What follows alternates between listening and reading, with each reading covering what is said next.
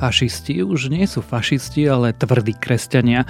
A koaličná kríza nie je kríza, lebo má prestávku, pretože SAS so svojím ultimátom čaká na koniec prázdnin. Napriek teplu slovenská politika neoddychuje a my sa tak za ňou dnes môžeme vybrať. Je štvrtok 28.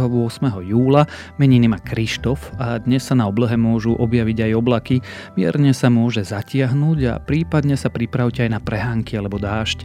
Denné maxima by sa totiž mali pohybovať medzi 27 až 32 stupňami. Počúvate Dobré ráno? Denný podcast denníka Sme s Tomášom Prokopčákom.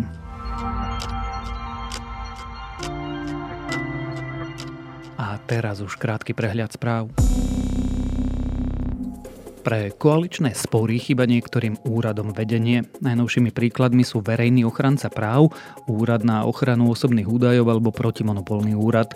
Len v prípade verejného ochrancu práv sa tak na stole budúceho ombudsmana hromadia spisy, o ktorých nemá kto rozhodnúť. Viac sa dozviete v texte Martina Vanča na Sme.sk.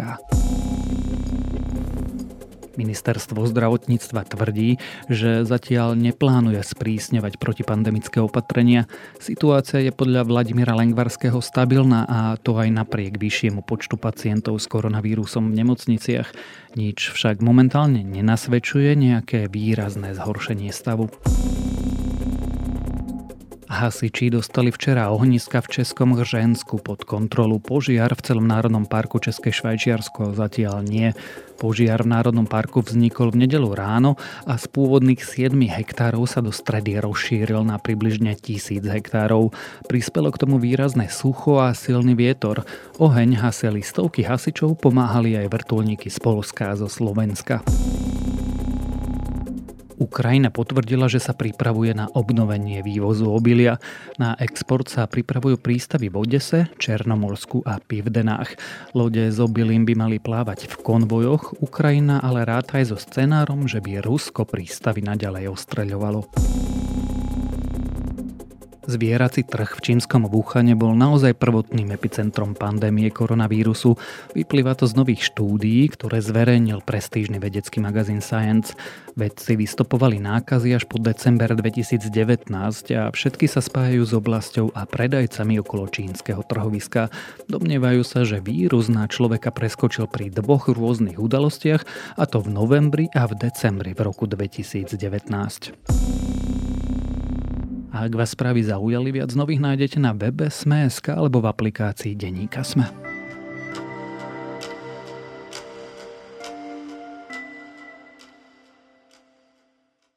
Človek by si aj povedal, že v lete sa kolesa politiky tak trochu prestanú krútiť, akurát, že na Slovensku už nefunguje nič normálne, takže tu máme Schrödingerov odchod sa aj z vládnej koalície, sme rodina zrejme nakupuje u fašistov a snaží sa nás presvedčiť, že sú to len tvrdí kresťania. A premiér sa tvári, že sa vlastne nič nedeje. Čo tu vlastne sledujeme, či nám tu vzniká nová fašistická hrádza proti liberalizmu?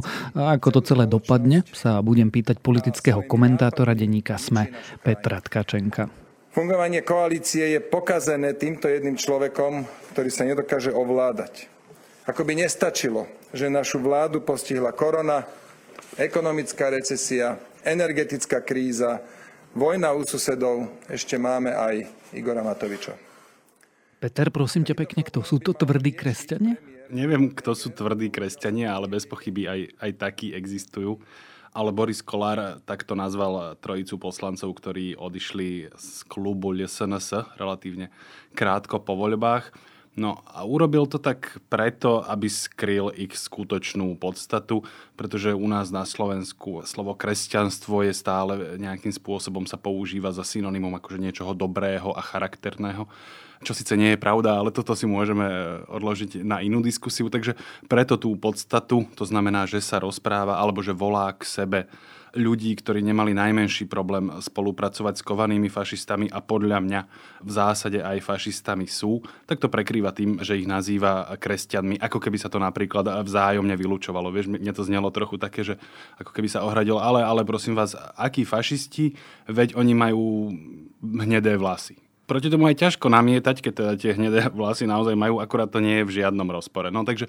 je to proste taký manipulatívny úhyb Borisa Kolára. Čiže sa snaží legitimizovať svoju spoluprácu s normálnymi fašistami. Vlastne áno. Oni sú takí, že trochu iní.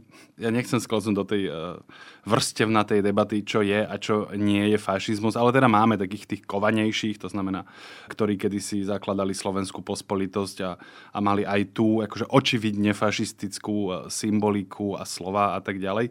Títo ľudia sa tohto vystríhajú ale ak pôjdeme po tej podstate, čo vlastne, že človeka definuje, že je fašistom, hej, to bude nejaký typ xenofóbie, nejaký typ eh, príklonu k nie-demokratickým a skôr vodcovským štruktúram, k nejakému akože, patriarchálnej vláde, rasizmu a podobne. Myslím si, že nájdeme dosť prvkov u týchto ľudí, aby sme ich do nejakej kategórie fašistu pýchli. Teda nehovoriac o tom, že s tými kovanými náckami nemali žiaden problém spolupracovať. Čiže ja by som sa toho slova v zásade nebal, len som sa snažil vysvetliť, prečo by som ho používal. To, čo je vlastne za nápad, lebo mňa by ako kresťana vlastne hodenie do rovnakej škatule s takýmito ľuďmi aj, aj urážalo. Do tohto nechcem celkom ísť, lebo on to nedal do, do rovnakej škatulky. On vlastne povedal, že to je v rozpore. V skutočnosti by ťa to nemalo urážať. On povedal, že predsa to nie sú fašisti, lebo sú to kresťania že tým ako keby povedal, že to predsa, že to nemôže fungovať spolu. No to je podľa mňa klamstvo. Kresťanstvo môže fungovať úplne s čímkoľvek. To vlastne nie je tak úplne hodnotovo morálna, ale skôr sociologická kategória.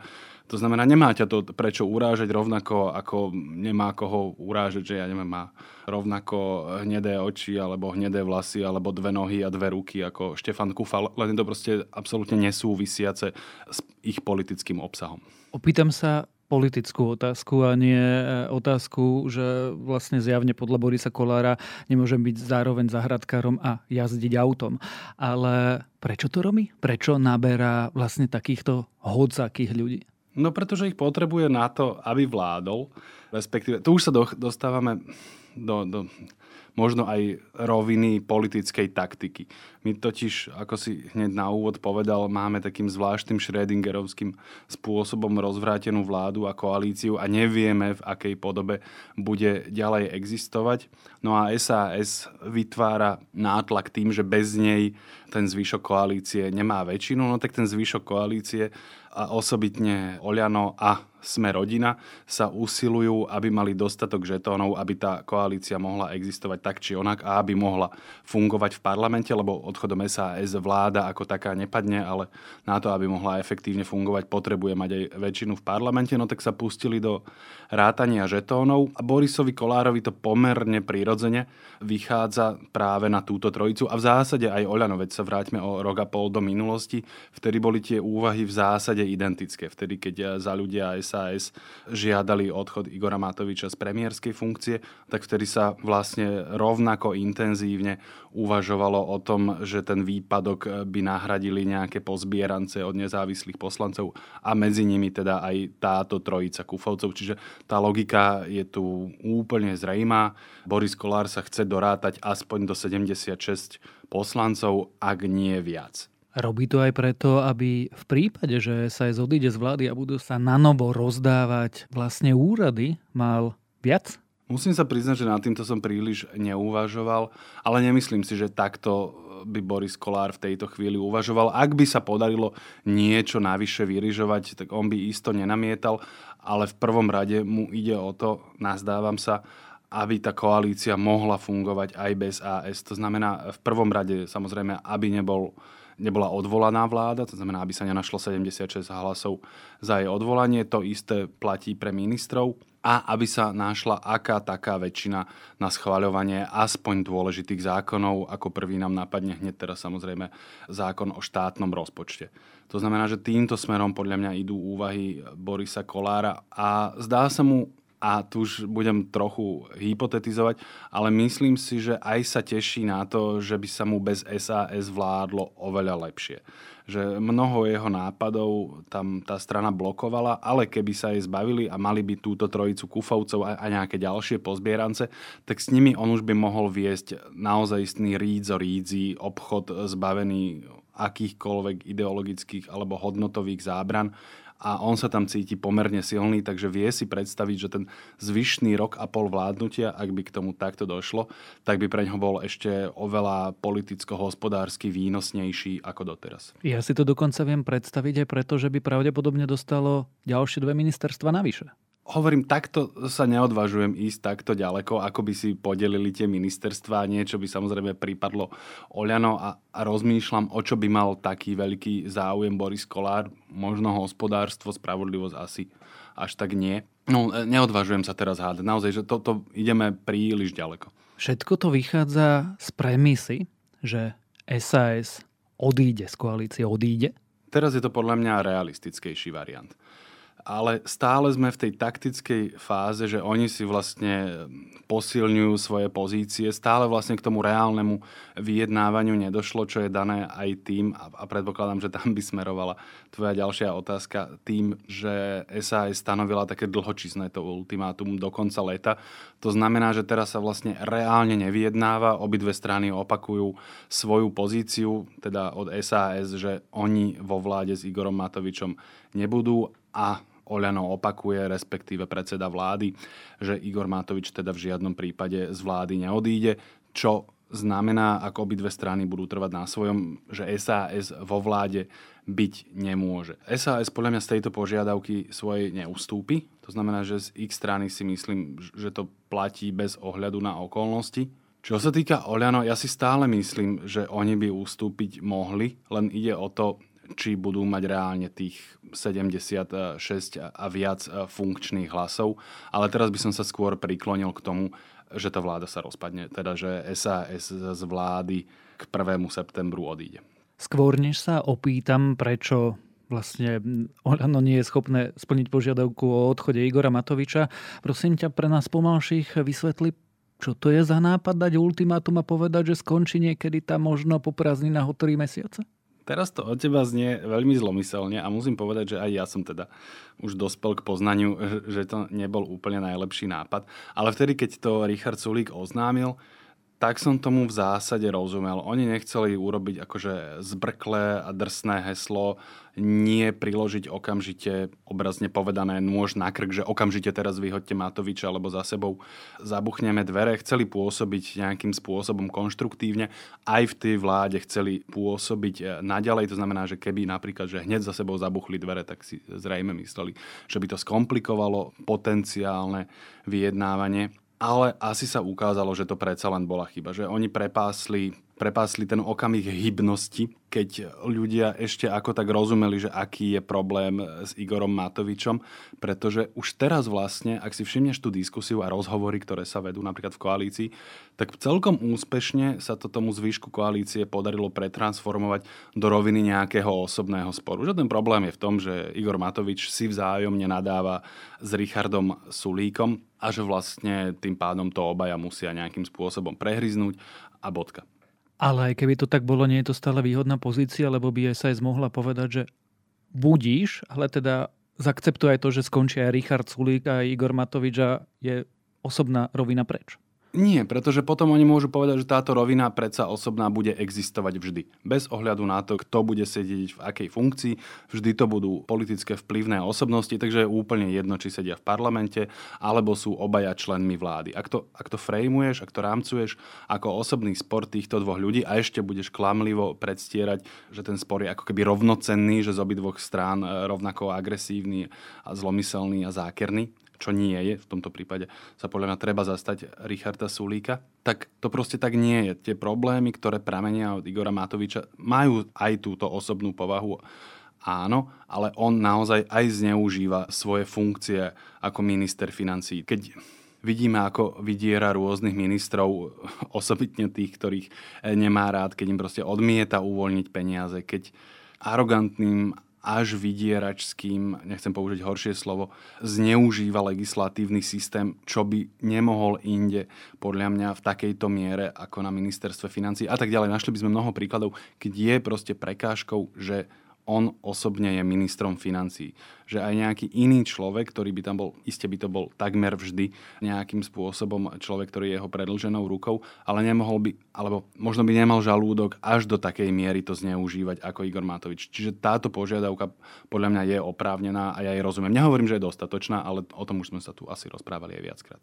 Keď e, sa zhodneme na tom, že to SAS asi neurobilo úplne najšťastnejšie, ako to urobiť mala. Asi mali v tej chvíli naozaj aj sa o to snažili, ale teda ešte o niečo viac zdôrazniť, kde leží ten problém a v tom okamihu, keď zdôrazňujú, kde majú problém s Igorom Matovičom, aby bolo zrejme, že to nie je osobný konflikt. Ideálne to samozrejme mali urobiť v nejakej situácii, keď Igor Matovič sa dopustil niektorého zo svojich, tak povediať, fiškálnych zverstiev. Vtedy by to bolo úplne najzrozumiteľnejšie a povedať, že my za týchto okolností vo vláde jednoducho nebudeme a môžeme sa rozprávať o dva alebo tri alebo o štyri dní, ale nebudeme to asi naťahovať dva mesiace. A ak to má trvať nejaký čas, tak treba to komunikačne niečím podložiť. Ako som vravel predtým, že máme takéto konkrétne problémy s tou osobou a jeho osoba na tom ministerstve spôsobuje takéto a takéto problémy. Lebo teraz sme uprostred leta, v zásade niekde v polovici toho ultimáta a už teraz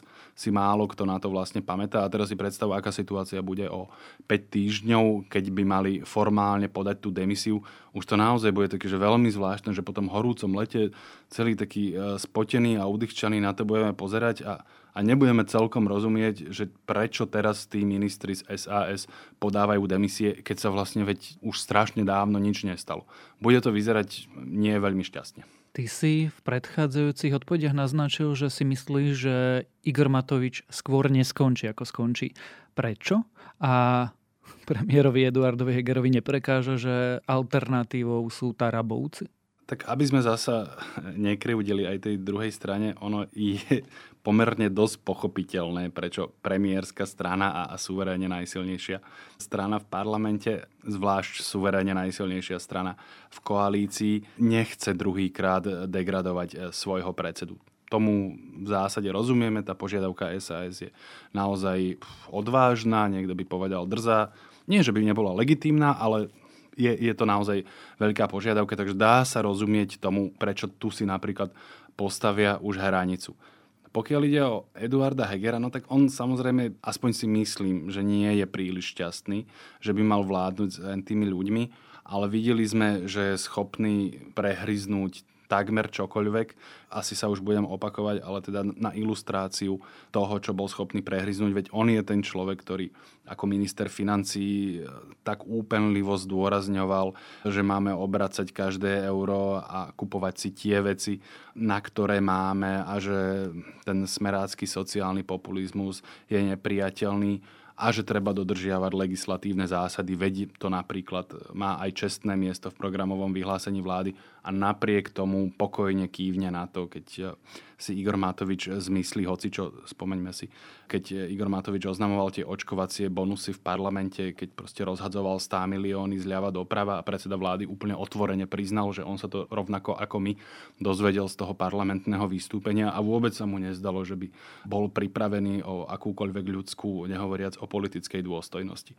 To znamená, že on zrejme bude schopný prehryznúť naozaj, naozaj veľa a kým to nebude nejaká veľmi formalizovaná spolupráca s tými Tarabovcami, ale bude to vlastne tak trochu vysieť v lufte, že však my vieme, ako to je, ale vlastne na papieri to nikde nie je, tak on to podľa mňa do veľkej miery bude ochotný zniesť a podľa mňa aj preto, že on veľmi stále túži a chce byť predsedom vlády, veď už nikdy v živote ním nebude a toto vníma ako cestu, ako ním zostať.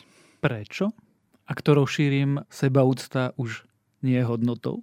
Ono je hodnotou, ale pre každého trochu inou. No tak podľa mňa on chce byť predsedom vlády viac, ako si chce zachovať ľudskú dôstojnosť. Môže sa nám to nepáčiť, ale to je proste, to sú karty, s ktorými hráme. A možno, že on to dokonca tak aj nevníma, že možno, že jemu sa zdá, že on vlastne predvádza špičkový politický výkon a je niečo také ako, že, ako Machiavelli kombinovaný s Richeliem a že akurát my to vnímame tak detinsky, ale na jeho bedrách leží osud Slovenskej republiky a on sa podujal nás proste zachrániť aj keď, už veľmi premostujem, ale e, nedá mi to, trochu mi to pripomína ako Husáka, hej, ktorý po vpáde sovietských vojsk e, vravel teda, že on to na seba vezme, aj keď mu ten, a on tento národ zachráni, aj keď mu za to napliú do očí. No, tak podľa mňa Eduard Heger sa vníma v takejto nejakej polohe, že on nás zachraňuje proti našej vôli. A ešte, prepač, strašne veľa rozprávam, ale ešte som si spomenul na jednu krásnu vetu Vladimíra Mečiara, keď bol odvolaný z poctu predsedu vlády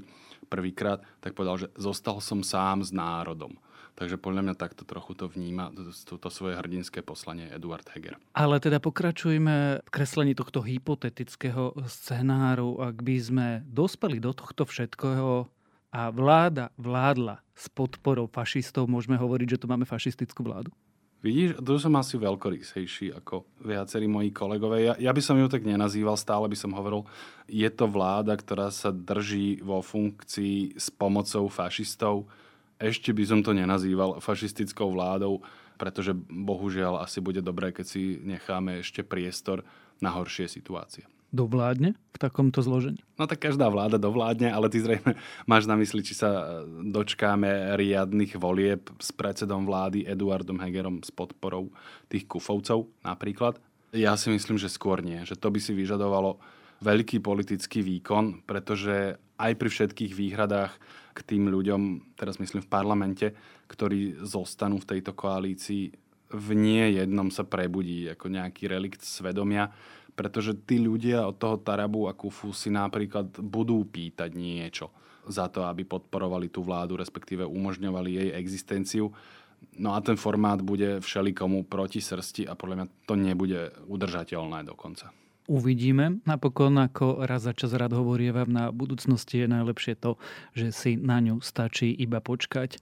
O prázdninách cez ktoré si slovenská politika dovolenku nezobrala, sme sa rozprávali s politickým komentátorom denníka SME, Petrom Tkačenkom.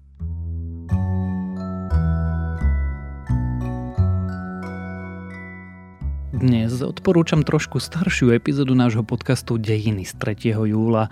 S archeologom Františkom Hržíbalom v nej rozoberali antický Rím a jeho cisára Nera, pravdu aj mýty, ktoré sa okolo tejto postavy za tisíc ročia vytvorili.